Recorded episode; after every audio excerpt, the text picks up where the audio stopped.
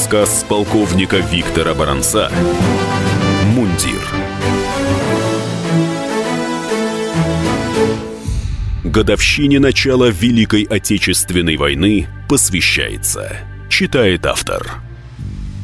В тот год по Москве стали ходить слухи, что Егор Иванович Карадубов, сын легендарного летчика аса времен Великой Отечественной войны, маршал авиации, потихоньку спивается.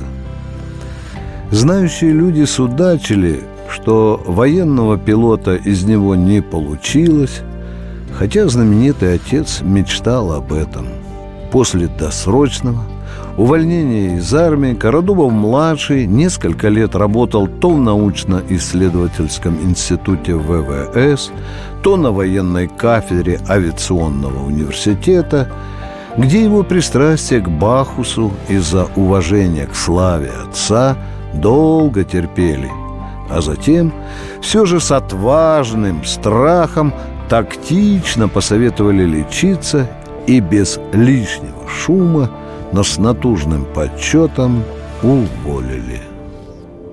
Немногочисленные родственники, сослуживцы, отставные действующие военачальники, пришедшие на очередную годовщину со дня смерти маршала к его могиле на Новодевичьем кладбище, чтобы возложить цветы, обратили внимание на непрезентабельный вид Егора Ивановича – сильно помятый и засаленный черный костюм, старые пыльные туфли, грязный ободок на воротнике давно не стиранной белой рубашки.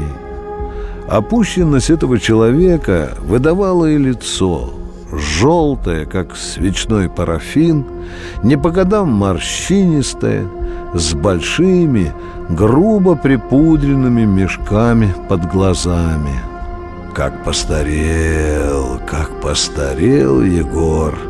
Да и болеет, видать. Негромко и со вздохом сказал кто-то сердобольный в толпе, стоявший вокруг роскошной могилы маршала. «Ага, болеет. Алкоголизмом этот болезнь называется». «Тш, господа товарищи, Тут же суровым, скрипучим басом пресек этот разговор седой авиационный генерал с жирными желтыми звездами на погонах. Имейте же совесть хоть на кладбище не склочничать. Когда услужливо суетившийся вокруг Карадубова холеный человек со слащавой официантской прытью стал раздавать скорбному народу белые пластмассовые стаканчики и наливать в них поминальный коньяк, Рука Егора Ивановича дрожала так, словно его била лихорадка. К тому же было замечено, что на кладбище он приехал уже в заметном подпитии. Многие из тех, кто подходил к Радубову с формальными словами соболезнования и ритуального восхищения судьбой его отца, втайне были шокированы тем, что Егор Иванович весело чокался с ними пластмассовыми стаканчиками, словно все это происходило не у мрачной мраморной надгробной плиты, а где-нибудь на загородном пикнике. После смерти родителей Мать умерла через два года после кончины отца. Егор Иванович по договоренности с сестрой Верой продал огромную родительскую квартиру на Кутузовском проспекте.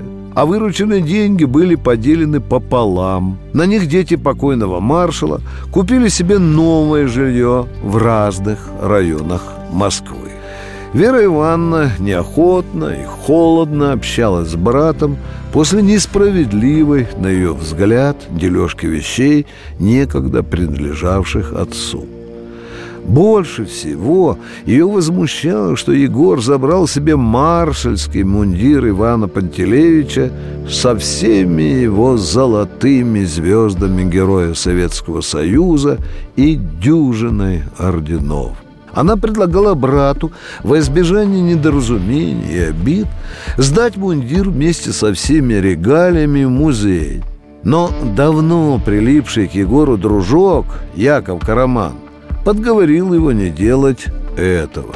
Ей достался фронтовой летный шлем отца Его полевая сумка, часы, белые парадные перчатки – да потрепанная рукопись книги, которую Иван Пантелеич так и не успел окончить. Все это Вера Ивановна вскоре передала в музей авиации. А маршальский мундир пылился в шкафу прихожей новой квартиры Егора Ивановича над свалкой пустых бутылок из-под водки и коньяка. Затесавшийся в лучшие друзья Карадубова-младшего, Яков Караман тоже любил выпить, но знал меру и был себе на уме.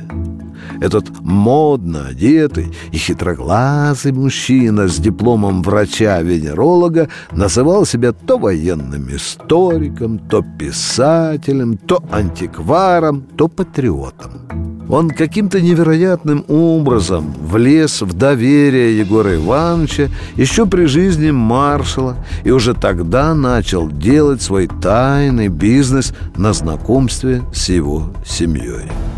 Он то ли в шутку, то ли всерьез называл себя еще и пресс-секретарем маршала, когда иностранные журналисты хотели взять интервью у Ивана Пантелеича. Караман через Егора Ивановича решал этот вопрос, но не признавался ему, что требуется иностранцев деньги. Вера Ивановна попервах недолюбливала этого ушлого человека, а затем и вовсе стала люто ненавидеть его особенно после того, как в «Комсомольской правде» прочитала заметку о том, что некий гражданин Н. сдал магазин «Антиквар» на Арбате офицерский кортик маршала авиации Карадубова.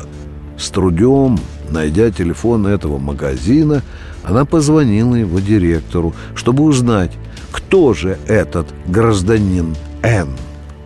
Ей, конечно, не сказали, ссылаясь на конфиденциальность таких сделок. Тогда Вера Ивановна зашла с другой стороны, притворяясь покупателем, имеющим самое серьезное намерение купить кортик. Она спросила у директора, а как насчет подтверждающих документов? Где гарантии, что это не подделка? У вас хоть какие-нибудь документы на сей счет есть? Директор был явно готов к таким вопросам. Обижаете, гражданочка. У нас же серьезная фирма, а не рога и копыта. Прежде чем принимать товар, мы попросили предоставить нам справку о его первом владельце. Ну, чтобы было все чин по чину. Кто награждал, когда награждал, за что награждал, номер холодного оружия, дата награждения, подпись, печать. Кстати, награждал этого Карадубова сам маршал Жуков в апреле 55 -го года. Все есть, все есть, не беспокойтесь. Если сомневаетесь, можете сами сделать запрос в архив Минобороны. Тут Вера Ивановна собрала в кулак все свои нервы и пальнула в антиквара самым главным вопросом. «И сколько вы просите за кортик?» Три тысячи долларов. Но можем немножко сбросить. Торг возможен. Так что торопитесь, торопитесь. Знатные вещи у нас долго не залеживаются. Таких денег у Веры Ивановны не было. Позор! Позор! Какой позор! Обхватив голову руками, свирепо говорила она мужу. Мне теперь стыдно появляться на улице. Как я буду людям глаза смотреть? Эта пьянь поганая опустилась уже дальше некуда и позорит имя отца. Продолжение через несколько минут. Рассказ полковника Виктора Баранца «Мундир».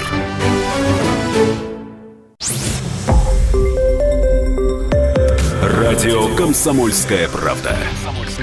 Более сотни городов вещания – и многомиллионная аудитория. Челябинск 95 и 3 FM. Эм. Керчь 103 и 6 FM.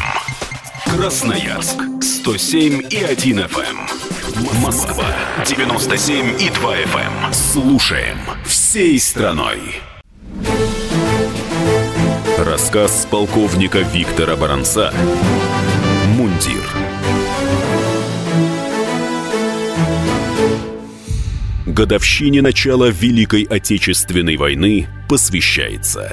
Читает автор. Ты должна серьезно поговорить с братом сочувственно советовал ей муж. Пару раз она пыталась сделать это, но и в сквер на Гоголевском бульваре, и в сад Эрмитаж, где Вера Ивановна тайком от Карамана назначала Егору встречи, брат приезжал под градусом, и серьезного разговора не получалось.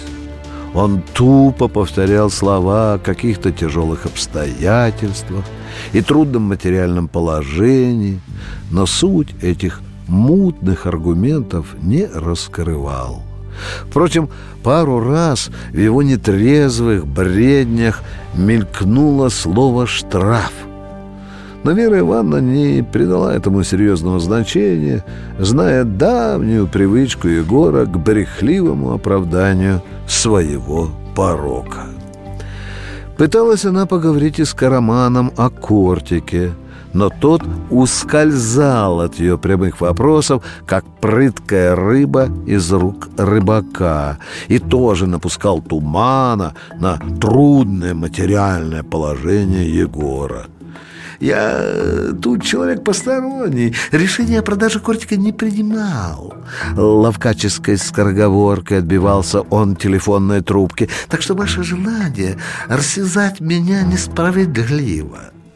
Так ничего и не добившись, Вера Ивановна поехала к своему старому знакомому, директору музея авиации, старику Агальцеву, тому самому, которому пару лет назад бескорыстно передала кучу отцовских вещей. И все ему рассказала.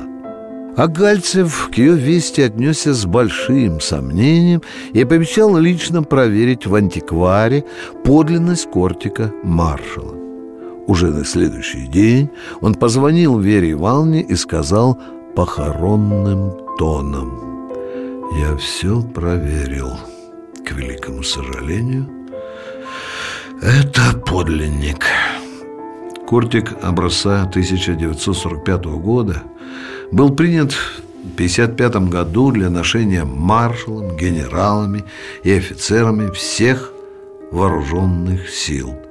И вашему отцу Вера Ивановна не дала ему договорить. Извините, музей может выкупить кортик, я готова выделить какую-то сумму.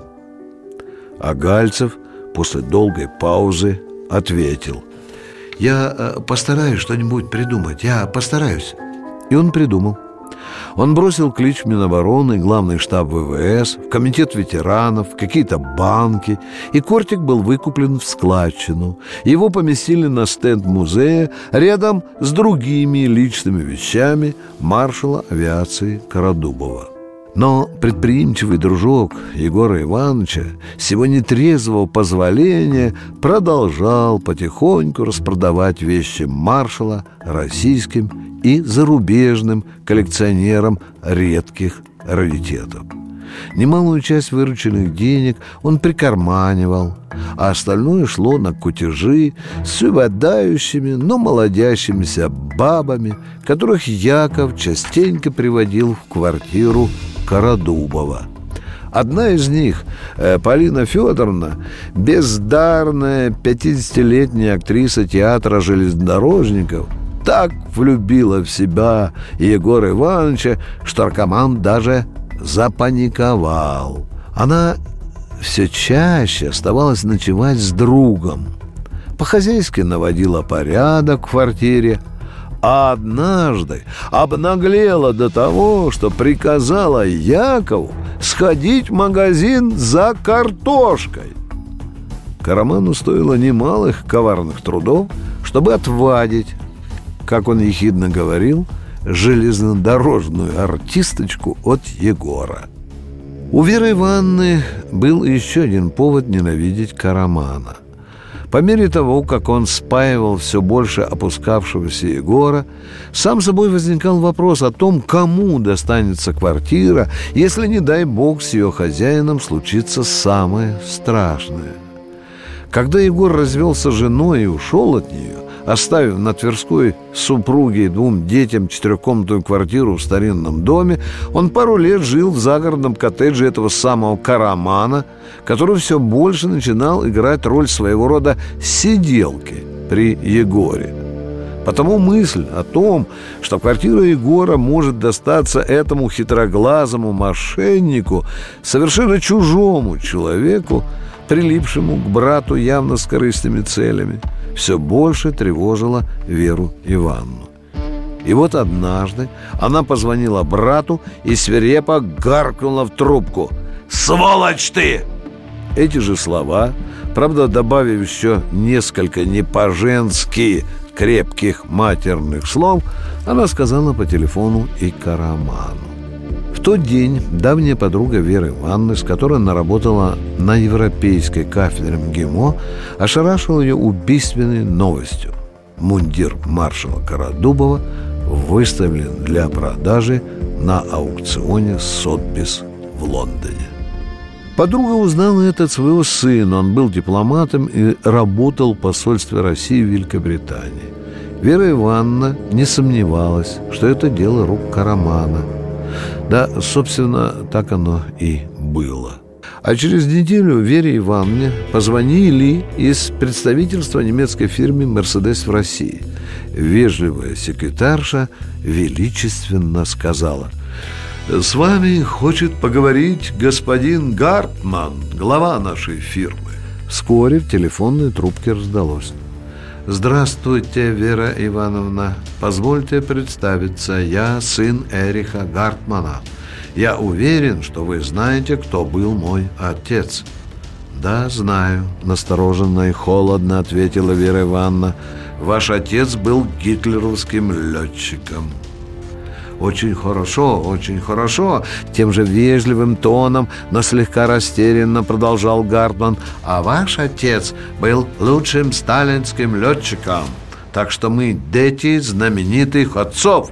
Мой отец был лучшим не сталинским, а советским летчиком», строго уточнила Вера Ивановна. Гартман тут же парировал веселым тоном. «Кут, Тогда и мой отец был лучшим не гитлеровским, а немецким летчиком. Господин Гардон, давайте не будем углубляться в эти стилистические дебри. Сухим тоном ответила Вера Ивановна. Какое у вас дело ко мне? Гартон на несколько секунд замешкался и осторожным тоном продолжал. «У меня к вам есть очень деликатный вопрос. Я даже не знаю, как задать его вам. Я волнуюсь. Пожалуйста, не обижайтесь, если я сформулирую свой вопрос некорректно. Господин Гарман, давайте без обиняков. Я давно уже не девочка и немало пожила на этом свете. «Спасибо, спасибо», — говорил трубку немец. «А вопрос у меня вот такой. Что заставило вас выставить мундир отца на продажу в Сотбисе? Я когда услышал об этом, то не поверил своим ушам». Так не может, так не должно быть. Ваш отец – мировая легенда, и потому...» Вера Ивановна не дослушала его. «Господин Гартман, я мундир отца в Сотбисе не выставляла. Это сделал мой брат Егор, так что все вопросы к нему. Извините, но мне крайне неприятно говорить на эту тему». «Я вас понимаю, я вас понимаю», – тактично маневрировал немец. «А я могу связаться с вашим братом? Телефон можно?»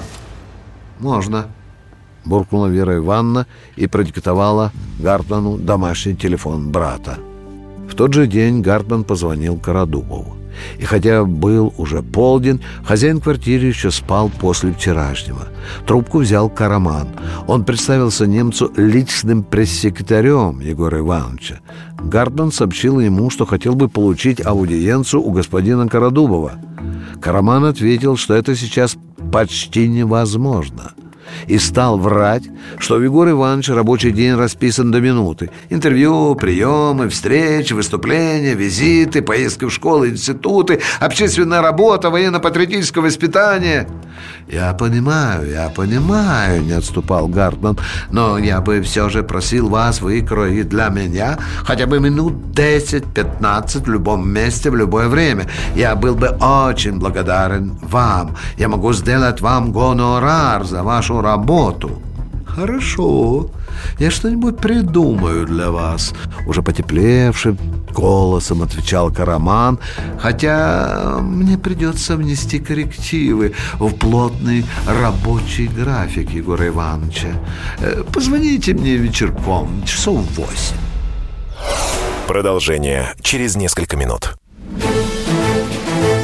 Рассказ полковника Виктора Баранца «Мундир».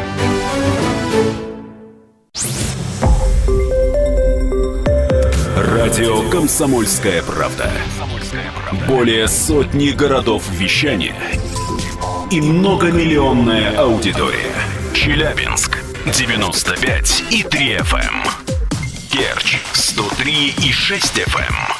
Эм. Красноярск 107 и 1 FM. Эм. Москва 97 и 2 FM. Слушаем всей страной. Рассказ полковника Виктора Баранца «Мундир» Годовщине начала Великой Отечественной войны посвящается. Читает автор. Немец позвонил ровно в восемь. Карман сообщил ему, что выкроил окошко для встречи, хотя для этого пришлось отказать японскому и даже американскому телевидению. Он опять врал. «Спасибо, спасибо вам», — отвечал Гартман. «Я очень благодарен вам». «Господин Гартман, извините, а о чем будет разговор? Я ведь должен подготовить Егора Ивановича». Немец лишь после некоторой паузы ответил, «Понимаете, это очень конфиденциальный вопрос. Мне не хотелось бы говорить о нем по телефону. Я все скажу господину Карадубову при личной встрече.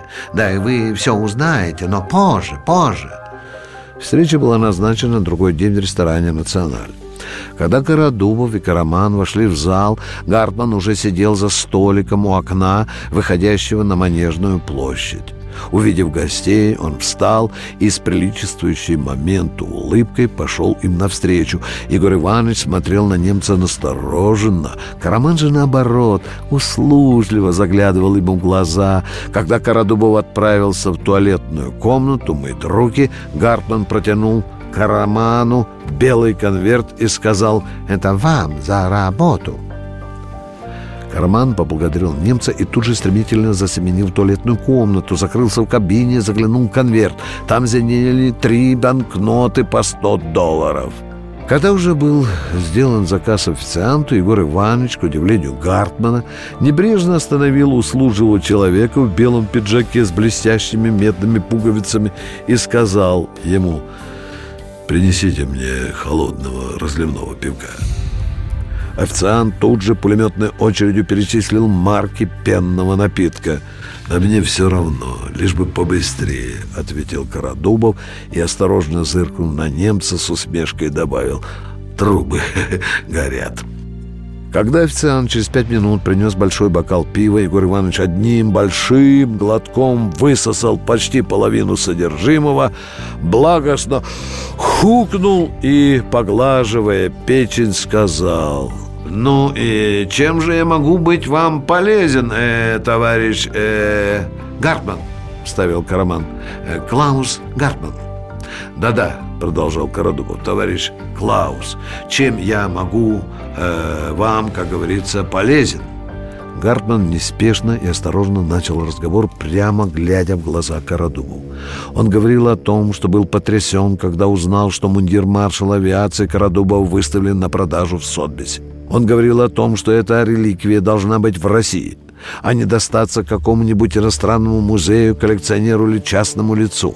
Он говорил о том, что создал в Германии музей своего отца и никогда бы не позволил продавать его военную одежду, даже если бы за нее давали миллион марок. Егор Иванович и Караман слушали его с мрачным видом, иногда хмуро переглядываясь. Когда Гартман остановился и еще раз попросил прощения за то, что влезает в личные дела Карадубова, Караман тут же продолжил разговор. «Господин Гартман, вы говорите, в общем-то, правильные слова». Но вы не знаете, что вынудило Егора Ивановича, что вынудило нас решиться на это. У Егора Ивановича очень серьезные материальные проблемы. Дело в том, что полгода назад случилась трагедия. Егор Иванович на своей машине сбил девушку, которая может на всю жизнь остаться калекой. И хотя наши адвокаты спасли Егора Ивановича от тюрьмы, они преподнесли суду все так, что девушка перебегала в дорогу в неположенном месте. Они сделали все, что смогли. Но суд вынес приговор с большим денежным штрафом, да таким, что за пять лет не расплатиться. Господин Гарпан включился в разговор Карадубу. Есть еще один момент, который вы должны знать. В тот день я был за рулем пьяным. И только имя отца и его фронтовые друзья и хорошие адвокаты помогли мне избежать тюремных нар. Я хотел уже продавать свою трехкомнатную квартиру, чтобы выплатить штраф и купить однушку. Но вот Яков меня отговорил и предложил решить проблему с помощью этого, как его, э, совбеса, сотбиса поправил Караман. И добавил, а еще немалые деньги нужны нам на лечение Егора Ивановича. А, а той пенсии, что он получает, даже на таблетки уже не хватает. С минуту все сидели молча. Э, «Какую стартовую цену вы назначили за мундир маршала?» Вдруг решительно спросил Гартман. Первым ответил Карадубов.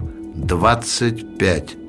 Но Караман тут же влез в разговор. «Нет, нет, нет, я в последний момент поставил стартовую цену мундиров 35 тысяч». «Евро или фунтов стерлингов?» — уточнил Гартман. «Долларов, долларов, конечно», — отозвался Егор Иванович, э, наливая себе виски. Э, стерлингами, стерлингами надо брать!» Вдруг воскликнул Караман. «Какой же я дурак! Что раньше до этого не додумался! Фунтами, стерлингами брать выгоднее! Правда же, господин Гардман?» Немец посмотрел на Карамана с плохо скрываемым презрением и прежним решительным тоном отчеканил. «Я сегодня же заплачу вам наличными сорок. Нет, даже 45 тысяч долларов, но при условии, что вы сейчас же снимете мундир маршала с продажи на Сотбисе. Карадубов и Караман дружно сделали удивленные глаза. Первым пришел в себя Караман, спросил недоверчиво. «Господин Гартман, э, я, кажется, э, кое чем догадываюсь. Вы хотите забрать китель маршала себе, свой музей?» Я понимаю, я понимаю, такой экспонат украсит музей вашего отца. Уникальный, так сказать, трофей. Ну, в таком случае, может, набросите еще пятерочку? Ведь на кителе маршала аж три золотые звезды, а золото и в Германии золото. Оно дорого стоит. А если китель маршала Карадубов будет висеть в вашем музее, то Германия, да что там Германия, вся Европа валом повалит к вам, а это даст вам дополнительные доходы. Отличный бизнес, очень серьезные доходы. В таком случае соглашаемся на 50 тысяч и бьем по рукам. Я согласен заплатить такие деньги. В какой-то сухой тевтонской тональности протянул Гардон и повторил. Я согласен.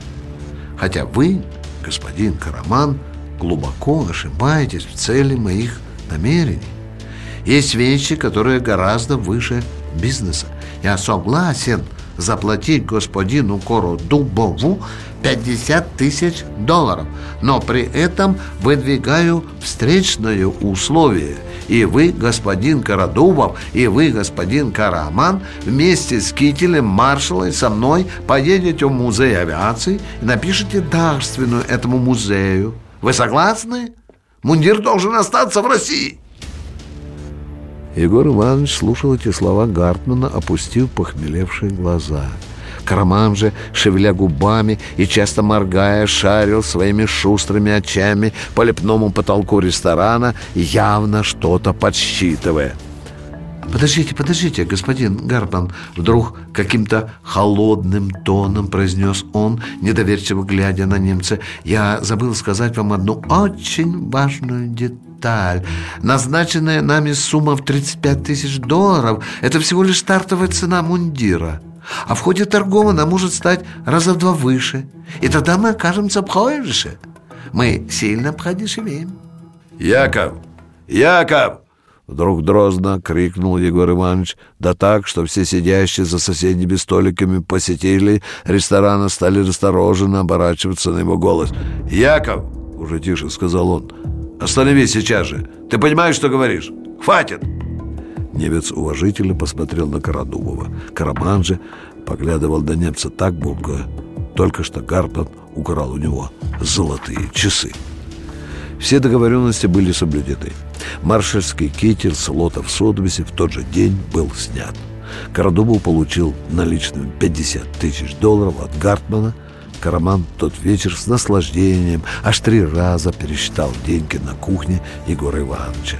А на следующий день Карадубов, Караман и Гартман отвезли китель в музей, работники которого были в таком удивлении и восторге, словно им привезли в дар все золото скифов.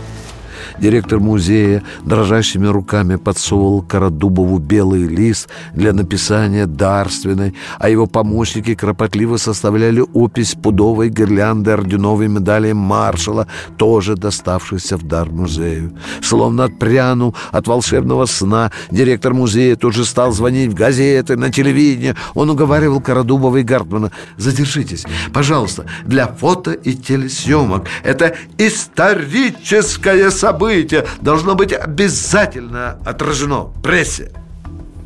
Но и Карадубов, и немец не согласились.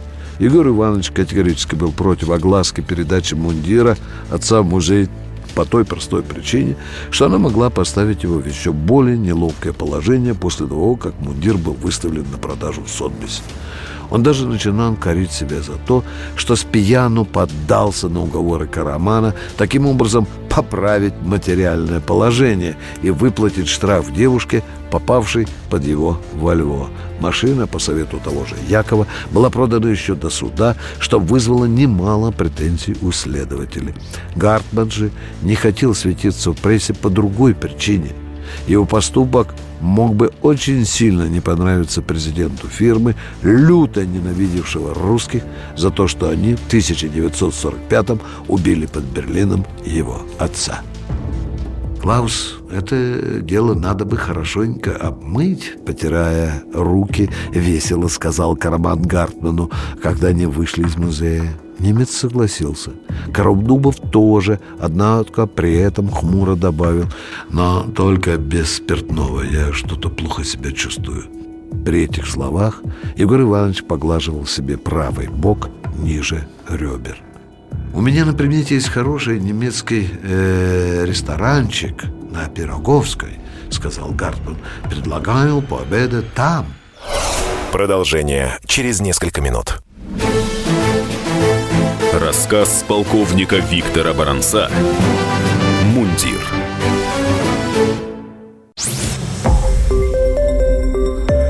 Радио «Комсомольская правда». Более сотни городов вещания и многомиллионная аудитория. Челябинск 95 и 3 FM. Эм. Керчь 103 и 6 FM. Красноярск 107 и 1 FM. Москва 97 и 2 FM. Эм. Слушаем всей страной. Рассказ полковника Виктора Баранца «Мундир». годовщине начала Великой Отечественной войны посвящается. Читает автор. Когда в ресторане Караман куда-то отошел из-за столика, Гартман с сочувствием посмотрел на поглаживающего правый бок и безрадостного Карадубова и сказал «Егор, тебе лечиться надо. Я могу устроить тебе лечение в Германии. У меня есть хорошие связи». «Спасибо, Клаус», — ответил Карадубов. «Я был бы очень благодарен тебе». Через неделю Егор Иванович улетал на лечение в Мюнхен, в тамошнюю клинику. Его за свой счет устроил Гартман. Вскоре лечащий врач позвонил Клаусу и сообщил. Болезнь сильно запущена, прогрессирующий цирроз печени. Мы, конечно, постараемся сделать все, все возможное, но шансов немного. Гартман часто позванивал Карадубу в Мюнхен, подбадривал его.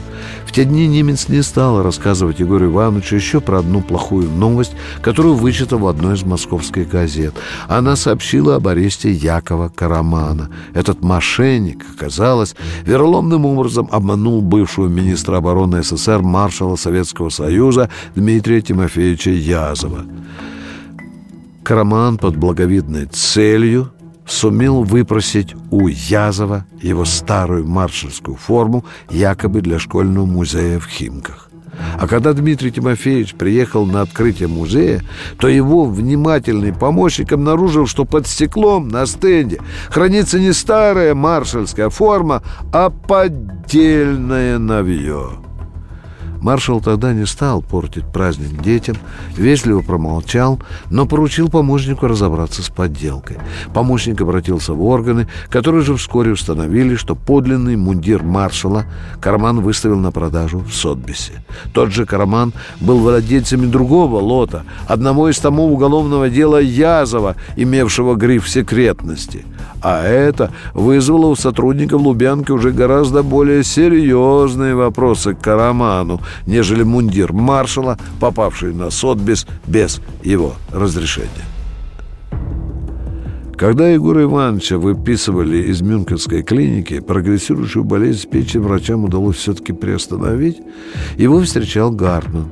Он предложил Карадубову погостить у него в Германии и однажды повез в Вюртенберг показать могилу и музей отца – там, на старом и ухоженном кладбище, у могилы Гартмана-старшего, Егор Иванович признался Клаусу, что однажды пережил страшный позор на Новодевичьем кладбище Москвы. Года через два после смерти отца, рассказывал Карадубов таким виноватым тоном, словно признавался в смертном грехе своему духовнику – Журналист одной крупной американской газеты после моего интервью уговорил меня съездить с ним на Новодевичье кладбище и сфотографироваться у могилы отца. Мы с ним туда приехали.